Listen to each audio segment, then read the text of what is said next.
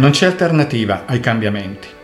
Essi possono nascere al di fuori del nostro orizzonte di comprensione, possono concatenarsi con altre dinamiche in corso e diffondersi in tempo reale, ovunque. Proprio per questo innescano trasformazioni di scenario sempre meno prevedibili, più accelerate e complesse, che inevitabilmente, minuto prima o minuto dopo, ci investiranno. Considerato che per n ragioni applichiamo una minima porzione del nostro potenziale a ciò che ci accade, questa è l'occasione per comprendere cosa ci sequestra risorse e talento, così da crescere subito e in modo esponenziale la nostra capacità di apprendere e di applicare sempre il massimo delle nostre abilità ad ogni singolo evento.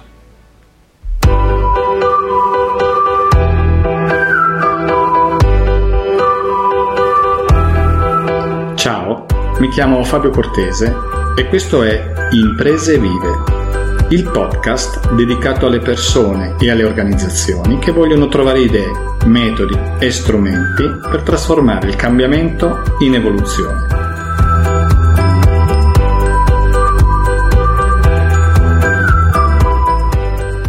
Non ci sono più i cambiamenti di una volta.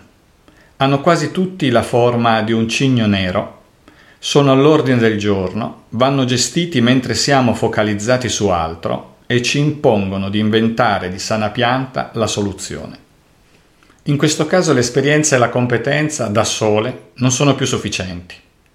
L'apertura mentale, la sensibilità e la neutralità sono le qualità in grado di scansionare in profondità e in modo oggettivo ciò che ci circonda di intercettare i più sottili segnali del cambiamento mentre è ancora in viaggio verso di noi e di coglierne le diverse sfaccettature.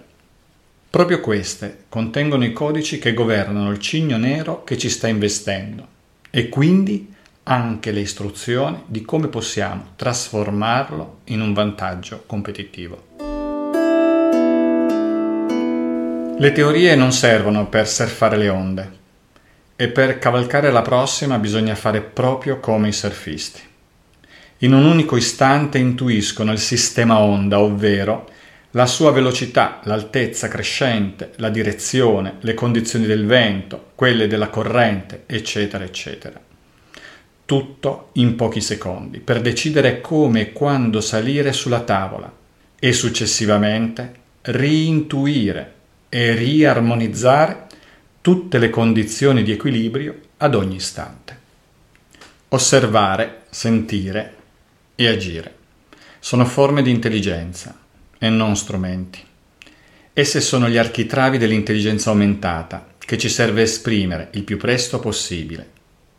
È indispensabile allenarle, integrarle e usarle contemporaneamente, il più spesso possibile, con metodo, affinché diventi la nostra guida interiore per avanzare interi in un mondo dirompente. Arrivederci alla prossima puntata.